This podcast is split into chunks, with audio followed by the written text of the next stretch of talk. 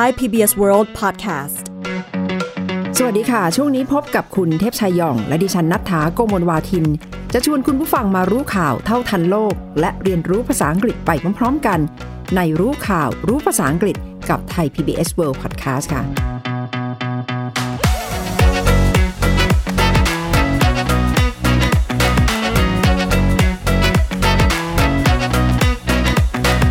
ค่ะสวัสดีค่ะคุณเทพชัยคะสวัสดีครับคุณเทพชัยคะช่วงนี้ศึกต้นต่อที่มาของไวรัสโควิด สิบเก้า นี่กำลังเป็นประเด็นร้อนที่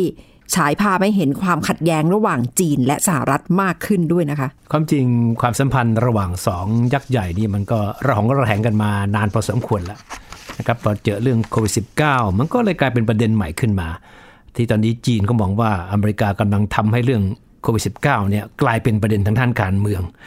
ก็แน่นอนครับจากนี้ไปก็จะเป็นหัวข้อสำคัญอันหนึ่งละที่สองประเทศนี้คงต้องพูดคุยกันนะครับแต่ว่าจะพูดคุยกันแบบไหนก็ยังไม่มีใครรู้นะครับเพราะว่าท่าทางอเมริกานั้นกำจึงย้อนไปตั้งแต่สมัยโดนัลด์ทรัมป์ด้วยซ้ำไปต้องการที่จะพูดง่ายคือหาเรื่องจีนน่ะคือทำให้จีนต้องมีความรู้สึกว่าตัวเองผิดเพราะว่าต้นเหตุของการระบาดของโควิด สิบเก้า เนี่ยทุกคนก็เชื่อกันว่ามันเกิดขึ้นที่วูฮั่นประเทศจีนใช่ไหมครับแต่ว่ามันเกิดขึ้นยังไงเนี่ยนี่เป็นประเด็นเป็นปริศนาใหญ่ที่อเมริกายังคิดว่ายังไม่มีคำตอบที่ชัดเจนถึงแม้ว่าจะมีคณะผู้เชี่ยวชาญจากองค์การอนามัยโลกไปร่วมตรวจสอบที่วูฮั่นเมื่อต้นปีนี้ร่วมกับนักวิทยาศาสตร์ของจีนแล้วก็ตามแล้วก็มีข้อสรุปเบื้องต้นว่าเป็นไปไม่ได้หรอกเป็นไปได้น้อยมากเลยที่มันอาจจะเกิดจากการที่มีการรั่วไหลของไวรัสนี้ออกมาจากห้องทดลองห้องปฏิบัติการในวูฮั่นนะครับแต่ว่านี่เป็นข้อสรุปที่อเมริกาดูเหมือนว่ายังไม่ยอมรับอยู่ใช่ค่ะนอกจากจะไม่ยอมรับแล้วยังนำไปสู่คำสั่งที่สั่งตรงโดยประธานาธิบดีโจไบเดนนะคะสั่งตรงไปยังสำนักข่าวกรองแห่งชาติของสหรัฐเนี่ยแหละค่ะว่าให้เปิดฉากสอบสวนครั้งใหม่เพื่อที่จะสืบหาว่าต้นตอของโควิด สิบเก้า มาจากไหน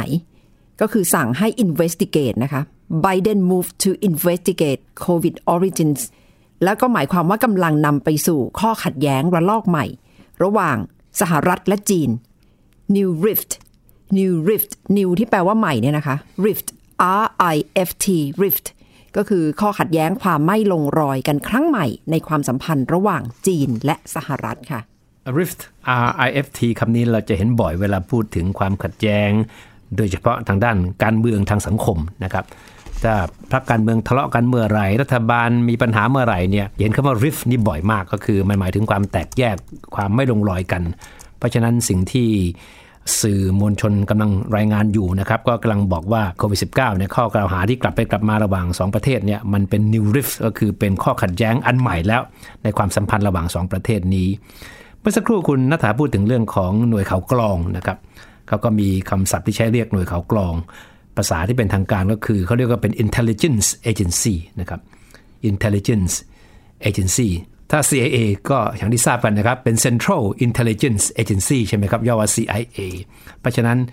คำว่า intelligence คำเดียวเนี่ยมันแปลว่าความจริงเป็นแปลว่าความฉลาดใช่ไหมความรอบรู้ของคนใช่ไหมครับแต่ว่าถ้าใช้เป็น intelligence agency เมื่อไหร่เนี่ยมันจะกลายเป็นว่าหน่วยงานข่าวกรองทันทีนะครับค่ะซึ่งเรื่องนี้ก็มีที่มาจากการเปิดเผยโดยรายงานของสำนักงานข่าวกรองหน่วยทำงานด้านข่าวกรองของสหรัฐแหละค่ะที่ไปเปิดเผยว่า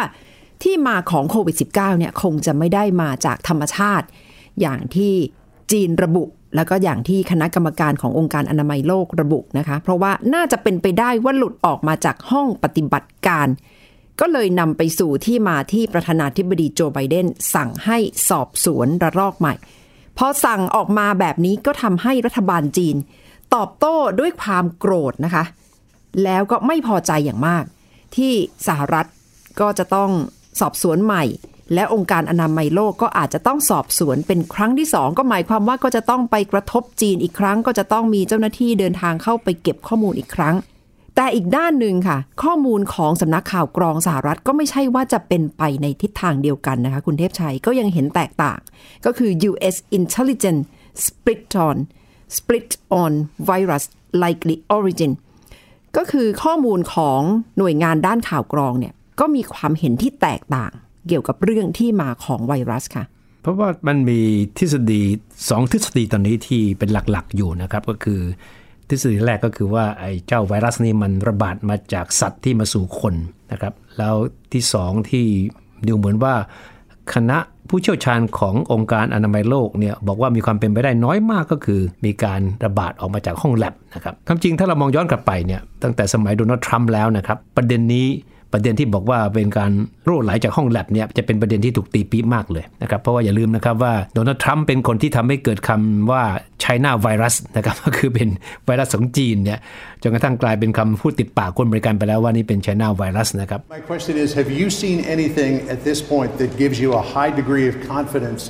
that the Wuhan Institute of Virology was the origin of this virus? Yes, I have. Yes, I have. And I think that the World Health Organization should be ashamed of themselves because they're like the public relations agency for China แต่ว่าสิ่งที่ทำมาตลอดของอเมริกาเนี่ยก็คือทำให้องค์การอนามัยโลกคือ ดับเบิลยู เอช โอ เนี่ยเป็นคนไปสำรวจเป็นคนไปตรวจสอบเป็นคนไปสอบสวนแต่ว่าสิ่งที่ไบเดนประกาศมาล่าสุดก็คือการมอบหมายให้หน่วยข่าวกรองของสหรัฐเนี่ยลงมือตรวจสอบเรื่องนี้เองเนี่ยรายงานข่าวก็บอกว่าเป็น a dramatic turnaround นะครับ dramatic turnaround นะครับ dramatic ก็มาจากคำว่า drama นะครับturnaround ก็คือการหมุนตัวกลับนะครับ dramatic turnaround คือการกลับตัวอย่างแบบกระทันหันเลยนะครับจากการที่เคยให้องค์การอนามัยโลกเป็นคนรับภาระนี้ไปสอบสวนเรื่องต้นตอของโควิด สิบเก้า เนี่ยโจไบเดนสั่งให้หน่วยข่าวกรองอเมริกามาทำเองเลยนี่แหละครับถึงเรียกว่าเป็น dramatic turnaround ค่ะแล้วนอกจากจะให้หน่วยข่าวกรองเดินหน้าทำเองสหรัฐก็ไปเรียกร้องต่อองค์การอนามัยโลกด้วยนะคะว่าจะต้องสอบสวนเป็นครั้งที่สองเพื่อที่จะหาต้นต่อที่มาของโคโรนาไวรัสแล้วก็ไปสั่งอีกว่าก็จะต้องทำให้หน่วยงานที่จะไปตรวจสอบเนี่ยเข้าถึงข้อมูลต่างๆที่จีนมีด้วยนะคะตรงนี้ล่ะค่ะที่คงจะทำให้จีนเนี่ยกราดเกรี้ยวไม่น้อยคือ the ยู เอส the ยู เอส on Thursday called on the W H O called on call ที่แปลว่าเรียกเนี่ยแหละค่ะ called on ก็คือเรียกร้องไปยังองค์การอนามัยโลกให้สอบสวนเป็นระลอกที่สองนะคะเกี่ยวกับที่มาของโคโรนาไวรัสแต่ว่าตรงนี้ก็ยังไม่มีข้อตกลงหรือว่าข้อตอบรับออกมาจากทางองค์การอนามัยโลกนะคะคือทางจีนเนี่ยก็แน่นอนอย่างที่คุณธนาบอกว่าก็โกรธมากกับท่าทีล่าสุดของอเมริกาเนี่ยแล้วก็มองว่าสิ่งที่กำลังเกิดขึ้นนะครับก็คือคำสั่งของโจไบเดนที่ให้มีการสอบสวนเรื่องนี้เป็นรอบที่สองเนี่ยว่าเป็นส่วนหนึ่งของ geopolitical struggle geopolitical struggle นะครับ geopolitical ก็แปลว่าภูมิรัฐศาสตร์ struggle ก็คือการต่อสู้นะครับเพราะฉะนั้นจีนกำลังมองว่านี่แหละมันไม่มีอะไรมากไปกว่าเป็นความพยายามส่วนหนึ่งของรัฐบาลของโจไบเดนที่จะทำให้เรื่องโคโรนาไวรัสเนี่ยเป็นส่วนหนึ่งของ geopolitical struggle นะครับจากนี้ไปผมมั่นใจนะครับเราจะได้ยินวลี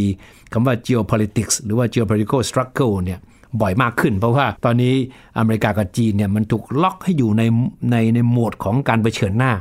ในเชิงภูมิรัฐศาสตร์อย่างหลีกเลี่ยงไม่ได้แล้วนะครับแล้วก็โควิด สิบเก้า นี้ก็คงจะทำให้ทุกอย่างมันซับซ้อนมากยิ่งขึ้นและที่แน่ๆเนี่ยอยู่ในรายการของเราหลายรอบแล้วนะคะ คุณเทพชัยกับคำว่า geopolitics คุณผู้ฟังก็คงจะจำกันได้แล้วว่าหมายถึงภูมิรัฐศาสตร์และแน่นอนกำลังเป็นการแข่งขันการขับเคี่ยวกันอย่างเข้มข้นมากนะคะระหว่างจีนและสหรัฐพอประธานาธิบดีโจไบเดนสั่งออกมาแบบนี้รัฐบาลจีนก็ตอบโต้กลับนะคะ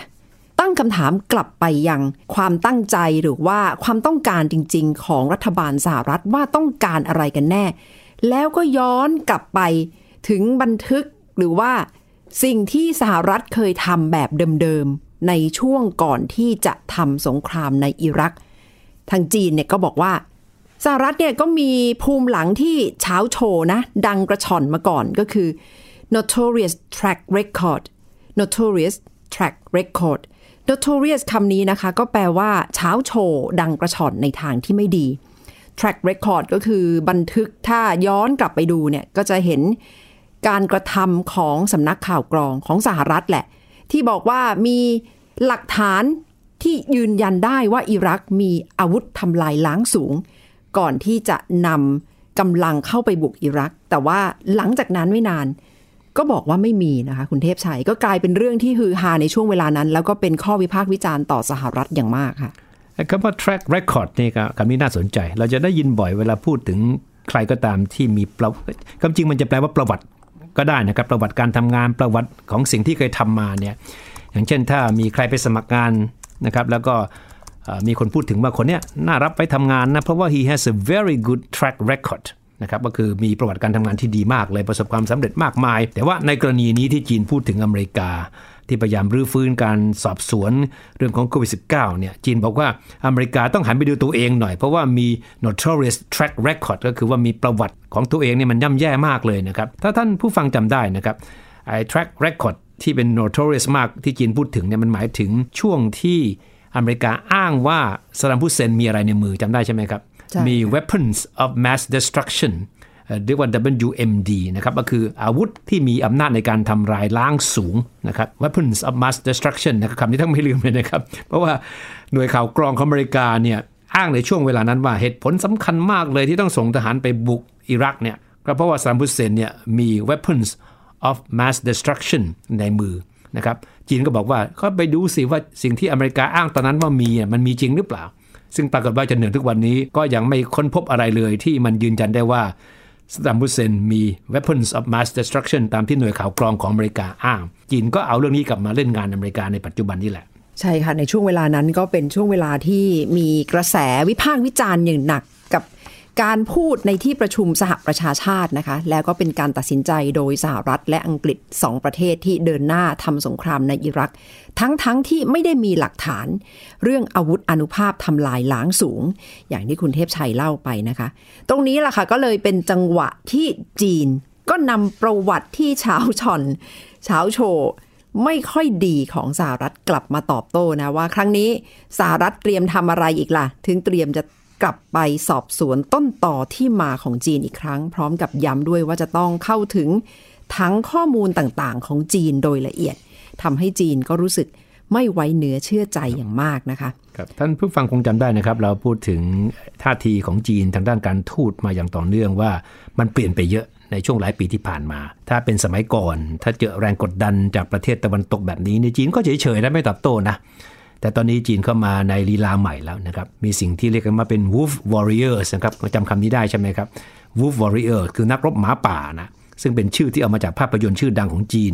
เรื่องเกี่ยวกับนักรบของจีนที่ไปต่อสู้กับศัตรูนะครับก็คือเป็นฮีโร่ไปเลยนะครับเพราะฉะนั้นนักการทูตของจีนปัจจุบันเนี่ยก็ถูกตะวันตกตั้งฉายาว่าเป็น wolf warriors warriors คือนักรบ wolf คือหมาป่านะครับก็หมายความว่าจากนี้ไปจีนจะไม่อยู่เฉยๆแล้วนะครับจะทำตัวเป็นหมาป่าคือจะกัดจะสู้ต่อตอบโต้ทุกอย่างเลยเพราะฉะนั้น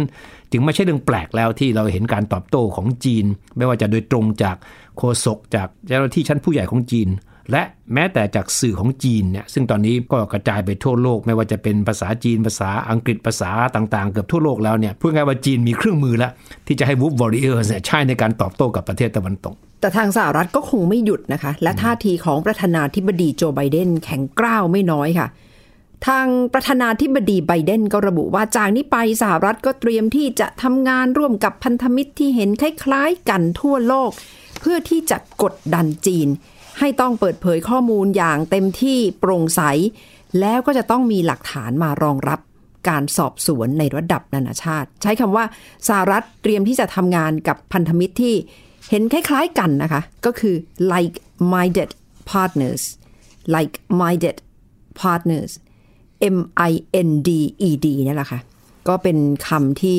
อธิบายถึงคนที่เห็นตรงกันนะคะดูแล้วสหรัฐก็คงพยายามหาเพื่อนเพิ่มขึ้นนะคะ คุณเทพชัยเพื่อที่จะไปกดดันประเทศจีนนะคะครับเวลาใช้คำว่า like minded เนี่ยเราใช้กับเพื่อนฝูงที่ใจตรงกันหรือคิดเหมือนกันก็ได้นะ we are like minded ก็หมายความว่าเราสองคนเนี่ยหรือคนกลุ่มนี้ที่เป็นเพื่อนเราเนี่ยคิดทุกอย่างเหมือนกันหมดเลยชอบทำอะไรเหมือนกันเที่ยวก็เที่ยวด้วยกันจะกินอะไรก็กินเหมือนกันหมดนะครับเรียก like-minded people นะใช่ค่ะก็เป็นท่าทีของสหรัฐที่ออกมาก็คงจะไม่ยอมลดราวาศอกและเตรียมที่จะเดินหน้าสอบสวนเรื่องนี้นะคะถึงต้นตอที่มาของไวรัสขณะที่จีนเองก็พยายามบอกว่าอ้าวก็สรุปไปแล้วตั้งแต่รอบแรกไงที่ทางทีมคณะผู้เชี่ยวชาญขององค์การอนามัยโลกก็ส่งคนเข้าไปตรวจสอบแล้วทำงานร่วมกับจีนแล้วแถมยังได้รับคำชมมากมาย ว่าทำงานได้ให้ความร่วมมือเป็นอย่างดีแล้วก็สรุปไปแล้วว่าเป็นการเป็นการเกิดขึ้นของไวรัสตามกระบวนการธรรมชาตินะคะ ที่แพร่เชื้อจากสัตว์มาสู่คนนะคะมันมีอยู่วลีหนึ่งก็คือคำว่า extremely unlikely นะครับ extreme ก็คือว่าแบบสุดโต่งเลยใช่ไหมครับ extremely ก็เป็นเป็น adverb นะครับ extremely unlikely ก็คือ unlikely คือไม่น่าจะเป็นไปได้ ถ้าใช้คำว่า extremely บวกกับ unlikely เข้าไปก็คือไม่น่าจะเป็นไปได้อย่างมากที่สุดนะครับถ้าแปลไปตรงตรงตัวเลยนะครับนี่เป็นวลีนะครับ extremely unlikely เนี่ยที่คณะผู้ตรวจสอบจากองค์การอนามัยโลกนะครับแล้วก็จีนเนี่ยใช้อธิบายสิ่งที่ค้นพบที่วู่ฮั่นใช้คำว่า extremely unlikely ที่การระบาดของโควิด สิบเก้า นั้นจะเกิดขึ้นจากการรั่วไหลของไวรัสนี้ออกมาจากห้องแลบที่วู่ฮั่นนะครับจากนี้ไปคำนี้จะได้ยินบ่อย extremely unlikely นะครับเพราะว่าจะเป็นคำที่ทางการจีนใช้ยืนยันแล้วว่านี่คือการประทับตรารับรองจากองค์การอนามัยโลกแล้วว่ามันมีความเป็นไปได้น้อยมากๆแต่ก็อาจจะเป็นความที่ดิ้นได้ของภาษาสักนิดหนึ่งไหมคะเพราะว่าทางสหรัฐก็บอกอ้าวก็ยังไม่ได้สรุป ร้อยเปอร์เซ็นต์ นี่ว่าเป็นการเกิดตามธรรมชาติจริงๆเพราะฉะนั้นก็จะต้องเข้าไปสอบสวนกันอีกรอบแต่ขณะที่เสียงขององค์กรระดับโลกอย่าง ดับเบิลยู เอช โอ นะคะผู้อำนวยการ ดับเบิลยู เอช โอ เทดรอสอัธานอมเกรเบเยซุสก็พูดเมื่อเดือนมีนาคมที่ผ่านมาค่ะบอกว่า all hypothesis remain on the table all hypothesis remain on the table ก็คือข้อสันนิษฐานทุกอย่างยังไม่มีข้อสรุปยังอยู่บนโต๊ะ remain on the table ก็คือแปลตรงๆนะคะก็คือยังอยู่บนโต๊ะแต่ก็หมายถึงว่าก็คงจะต้องรอการตรวจสอบหมายความว่ากลับไปตรวจสอบกันได้อีกรอบหนึ่งนะคะ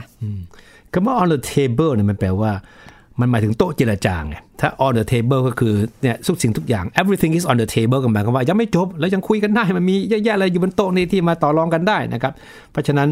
ถ้าจะบอกว่า all hypothesis on the table ก็คือว่าไอ้ข้อสมมุติฐานทุกอันเนี่ยยังเป็นไปได้หมดเพราะว่าไอ้สิ่งที่ก่อนหน้านี้ที่ผมบอกไปว่าเป็น extremely unlikely เนี่ยมันก็มีฝ่ายอเมริกันและแม้แต่บางส่วนใน ดับเบิลยู เอช โอ ก็บอกว่ามัน extreme unlikely ถูกต้องแต่ว่ามันไม่ใช่เป็น definite conclusion ก็คือมันยังไม่ใช่เป็นข้อสรุปที่สุดแล้วสุดท้ายแล้วนะครับ definitive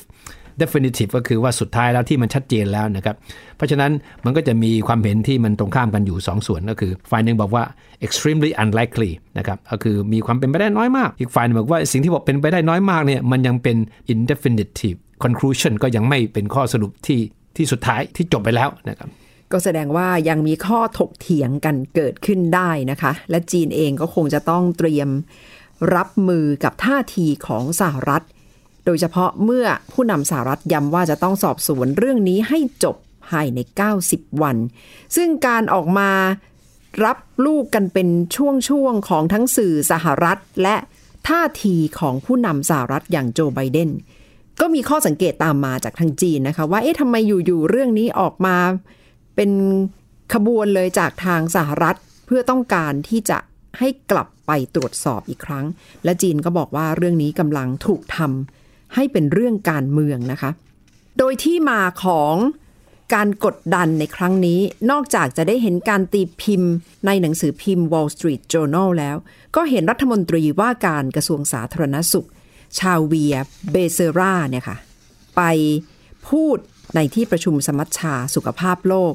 โดยพูดผ่านวิดีโอนะคะเรียกร้องว่าควรจะต้องมีการสอบสวนเรื่องนี้อีกครั้งหนึ่งให้เต็มไปด้วยความโปร่งใสค่ะ Phase two of the COVID origin study must be launched with terms of reference that are transparent, science-based, and give international experts the independence to fully assess the source of the virus and the early days of the outbreak. เขาก็บอกว่า Phase two of the COVID origin study must be launched with terms of reference that are transparent, science-based, and give international experts the independence to fully assess the source of the virus and the early days of the outbreak. ก็มาด้วย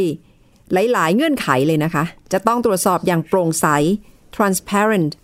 science based ก็คืออ้างอิงข้อมูลในเชิงวิทยาศาสตร์และจะต้องให้เจ้าหน้าที่เข้าไปทำงานได้อย่างอิสระเป็นข้อเรียกร้องที่ออกมาจากรัฐมนตรีว่าการกระทรวงสาธารณสุขของสหรัฐค่ะสิ่งที่ทางรัฐมนตรีสาธารณสุขสหรัฐอ้างว่าจะเป็นการตรวจสอบด้วยความโปร่งใสเพื่อจะหาคำตอบที่มีความชัดเจนนั้นจีนมองตรงข้ามครับโฆษกที่เราได้ยินชื่อบ่อยๆนะครับก็เจ้าลีเจียนใช่ไหมครับที่ออกมาตอบโต้ทางตะวันตกเนี่ยเป็นประจำเลยเนี่ย美方一些人嘴上鼓吹真相心里却全是政治操弄只要一提到疫情就对中国进行抹黑攻击全然不顾自身疫情溯源的诸多疑点和抗疫失利的惨痛事实。กับมองบอกว่าสิ่งที่ทางอเมริกาอ้างว่าจะเป็นการตรวจสอบเพื่อหาคำตอบที่ชัดเจนเกี่ยวกับต้นตอของโควิด สิบเก้า เนี่ยมันก็เป็นเพียงแค่อะไรรู้ไหมเป็นเพียงแค่ stigmatization and political manipulation นะครับ stigmatization เนี่ยเป็นคำนามของคำว่า stigmatize ที่แปลว่าการตีตรานะครับแล้วได้ยินคำนี้บ่อยเวลาพูดถึงอะไรก็ตามที่เราไปมองคนบางคนคนบางกลุ่มแล้วก็ตีตราว่าคนคนนี้เป็นพวกแบบนี้เลยเนี่ยก็ใช้คำว่า stigmatize แต่ว่าในกรณีนี้เนี่ยทางจีนมองว่าสิ่งที่อเมริกากำลังทำอยู่เนี่ยเป็นการตีตราจีนก็คือ stigmatization แล้วก็ยังเป็นการพูดง่ายว่าคือการใช้ประโยชน์ทางด้านการเมืองก็คือ political manipulation นะครับ manipulation เป็น noun ของ verb ก็คือ manipulate นะครับสิ่งที่อเมริกาทำก็คือเป็น stigmatization and political manipulation เพื่ออะไรก็เพื่อ to shift the blame shift ที่แปลว่าเลื่อนนะครับเลื่อนหรือว่าเคลื่อนที่เนี่ย blame ก็คือการปักปำการกล่าวหาshifting the blame ก็คือสิ่งที่อเมริกาทำมาทั้งหมดแล้วก็เพื่อจะเบี่ยงเบนประเด็นทั้งหมดล่ะแล้วก็เอาความผิดไปโยนให้คนอื่นแล้วก็โยนให้จีนนั่นแหละก็ shifting the blame นะครับจะได้ยินวลีนี้เวลาพูดถึงการกระทำอะไรก็ตามที่มันเป็นความพยายามที่จะโยนความผิดให้พ้นจากตัวเองเพื่อไปสู่คนอื่นก็คือ shifting the blame นะครับคือจริงๆเรื่องนี้ก็ทางจีนบอกว่าถูกทำให้เป็นเรื่องการเมืองไปแล้วนะคะเพราะว่าก็ย้อนไปถึงช่วงเวลาที่อดีตประธานาธิบดีโดนัลด์ทรัมป์ช่วงนั้นก็ต่อว่าจีนอย่างหนักและวิจารณ์จีนอย่างหนักว่าจีนนั่นแหละเป็นต้นเหตุที่ทำให้เกิดไวรัสโควิด สิบเก้า ทางผู้เชี่ยวชาญด้านไวรัสวิทยาที่เป็นหนึ่งในทีมตรวจสอบที่เคยเดินทางเข้าไปจีนก็บอกว่าเรื่องนี้เนี่ยเป็นเรื่องที่กำลังกดดันคณะทำงานมากเลยทั้งคณะทำงานของ ดับเบิลยู เอช โอ และคณะทำงานของจีนที่ทำงานภายใต้บรรยากาศที่ถูกกดดันนะคะทำให้ก็เริ่มรู้ตัวแล้วค่ะว่ารอบที่สองเนี่ยถ้าต้องเดินหน้าทำอะไรอีกก็อาจจะต้องถูกกดดัน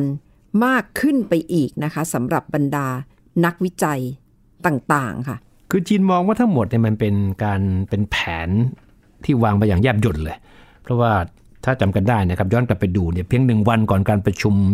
ใหญ่ประจำปีขององค์การอนามัยโลกเนี่ยหนังสือพิมพ์ Wall Street Journal ก็เปิดเผยข้อมูลนะครับซึ่งอ้างว่าเป็นข้อมูลของหน่วยข่าวกรองอเมริกันนะครับซึ่งยังไม่มีการเปิดเผยเป็นทางการมาก่อนเป็นข้อมูลที่มีการพูดถึงอย่างมากในช่วงที่โดนัลด์ทรัมป์ยังเป็นประธานาธิบดีอยู่นะครับโดยข้อมูลของหน่วยข่าวกรองนี้อ้างว่าเพียงไม่กี่เดือนก่อนที่โควิด สิบเก้า จะเริ่มระบาดอย่างเป็นเรื่องเป็นราวเนี่ยมันมีนักวิจัยสามคนนะครับที่ทำงานอยู่ในห้องปฏิบัติการในบูฮั่นเนี่ยล้มป่วยลงแบบกระทันหันเลยนะครับแล้วก็มีอาการที่อาจจะเชื่อมโยงกับอาการของโควิด สิบเก้า ด้วยมันก็เลยทำให้เรื่องนี้เป็นประเด็นขึ้นมาเพื่อที่จะเป็นการสร้างกระแสว่าเห็นไหมหน่วยงานกรองของอเมริกันเนี่ยยังมีข้อมูลเกี่ยวกับเรื่องของความเป็นไปได้เลยที่จะเชื่อมโยงระหว่างนักวิจัยทั้งหลายในห้องแลบที่วูฮั่นเนี่ยล้มป่วยลงเพียงไม่นานนักก่อนที่จะมีการระบาดของโควิด สิบเก้า แต่ว่าก็ยังไม่มีหลักฐานยืนยันนะครับว่าทั้งสามคนที่ว่าล้มป่วยนี่ป่วยเพราะอะไรแล้วก็อาการเป็นยังไงหนักไม่หนักยังไงนะครับแต่ว่ามันก็มากเพียงพอในการทำให้เกิดกระแสที่จะเชื่อมโยงการระบาดของโควิด สิบเก้า นั้นกับการป่วยของเจ้าหน้าที่ที่ทำงานทางด้านวิจัยในแลบบูฮั่นค่ะหนึ่งในคณะที่เข้าไปเก็บข้อมูลในครั้งที่แล้วนะคะก็บอกว่าถ้าจะต้องทำงานกันในระยะที่สองจริงๆก็ควรจะเริ่มต้นจากข้อสังเกตของรายงานฉบับแรกนะคะไม่ใช่ไปเริ่มต้นนับหนึ่งใหม่ทั้งหมดเธอก็บอกว่า combination of studies that should start where joint team left off left off ตรงนี้แหละค่ะคำว่า left off ก็คือให้ไปเริ่มต้นใหม่ตรงจุดจบของคณะทำงานในชุดแรกก็หมายความว่าควรจะไปเริ่มสำรวจเริ่มงานวิจัยอีกครั้งเกี่ยวกับจีนและปรากฏการณ์หรือว่าสถานการณ์การระบาดที่เกิดขึ้นนอกประเทศจีนด้วยก็คืออย่าไปพุ่งเป้าไปที่ภายในประเทศจีนอย่างเดียวนะคะนี่ก็เป็นหนึ่งในความเห็นของนักวิจัยที่ทำงานในระลอกแรกด้วยค่ะคุณเทพชัยค่ะจีนเขาบอกว่าไอ้สิ่งที่เกิดขึ้นในขณะนี้เนี่ยความพยายามของอเมริกาในการที่จะตีปี๊บในเรื่องของการระบาดของโควิด สิบเก้า ที่พยายามที่จะหวานล้อมให้คนเชื่อว่ามันเป็นไปได้ที่อาจจะเกิดจากการรั่วไหลของไวรัสนี้ออกมาจากห้องปฏิบัติการในวูฮั่นเนี่ยเพราะทั้งหมดนี้มันได้กลายเป็นสนามรบระหว่างวิทยาศาสตร์กับการเมืองไปแล้วนะครับบอกว่า it has been turned into a battleground battle ที่แปลว่าสงครามนะครับ battleground คือสนามรบคือสมรภูมิ into a battleground between science and politics ก็คือเป็นสงครามระหว่างวิทยาศาสตร์กับการเมืองก็แน่นอนครับการเมืองก็คงหมายถึงอเมริกานั่นแหละที่ทำเรื่องนี้ให้มันกลายเป็นเรื่องการเมืองนะครับนั่นสิคะและก็เป็นอีกหนึ่งมิติของการสู้รบกันนะคะในเชิงวาจานะคะเพราะว่ายังไม่ได้มีการสู้รบกันในเชิงกำลังจริงๆแต่ก็ได้เห็นการขับเคี่ยวกันในเชิงวาทกรรมเป็นอีกหนึ่งเรื่องที่เกิดขึ้นระหว่างจีนและสหรัฐก็คือเรื่องที่มาต้นตอของโควิด สิบเก้า ค่ะวันนี้คุณผู้ฟังก็ได้รับรู้หลายๆคำศัพท์นะคะที่เกี่ยวข้องกับสำนวนหรือว่าการถกเถียงกันในเรื่องที่มาของไวรัสค่ะและที่น่าสนใจคือว่าทั้งศัพท์ทั้งวลีที่เราพูดกันมาเนี่ยมันจะเป็นตัวบ่งชี้ระดับของความตึงเครียดของความสัมพันธ์ระหว่างสองมหาอำนาจนี้นะครับเพราะว่านับวันภาษาที่ใช้ในการกล่าวหาซึ่งกันและกันเนี่ยมันจะมีลักษณะที่มีความรุนแรงหรือมีความเด่นชัดมากขึ้นนะครับซึ่งก็ถือว่าสนุกนะ เราเรียนรู้ไปเราไม่ต้องไปเดือดร้อนเลือกข้างไม่ต้องเข้าข้างใครเดี๋ยวว่า เราเรียนรู้จากสิ่งที่เขาพูดสิ่งที่เขากล่าวหากันนะครับก็ทำให้เราเข้าใจว่าในเวทีระหว่างประเทศนั้นเวลาเขาต้องการที่จะทำอะไรก็ตามที่มันมีภาพบางอย่างขึ้นมาเนี่ยการใช้ภาษาในเชิงการทูตหรือการกล่าวหากันในเวทีระหว่างประเทศเนี่ยมันก็มีความสำคัญมากในการสร้างกระแสแล้วก็ทำให้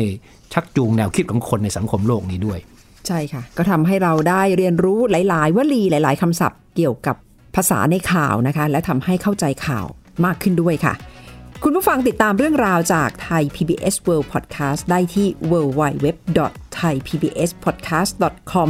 หรือทางแอปพลิเคชัน Thai พี บี เอส Podcastรวมถึงพอดแคสต์ช่องทางต่างๆที่กำลังฟังอยู่นะคะสำหรับวันนี้คุณเทพชัยหย่องดิฉันณัฐฐาโกมลวาทินสวัสดีค่ะสวัสดีครับ Thai พี บี เอส Podcast View the world via the voice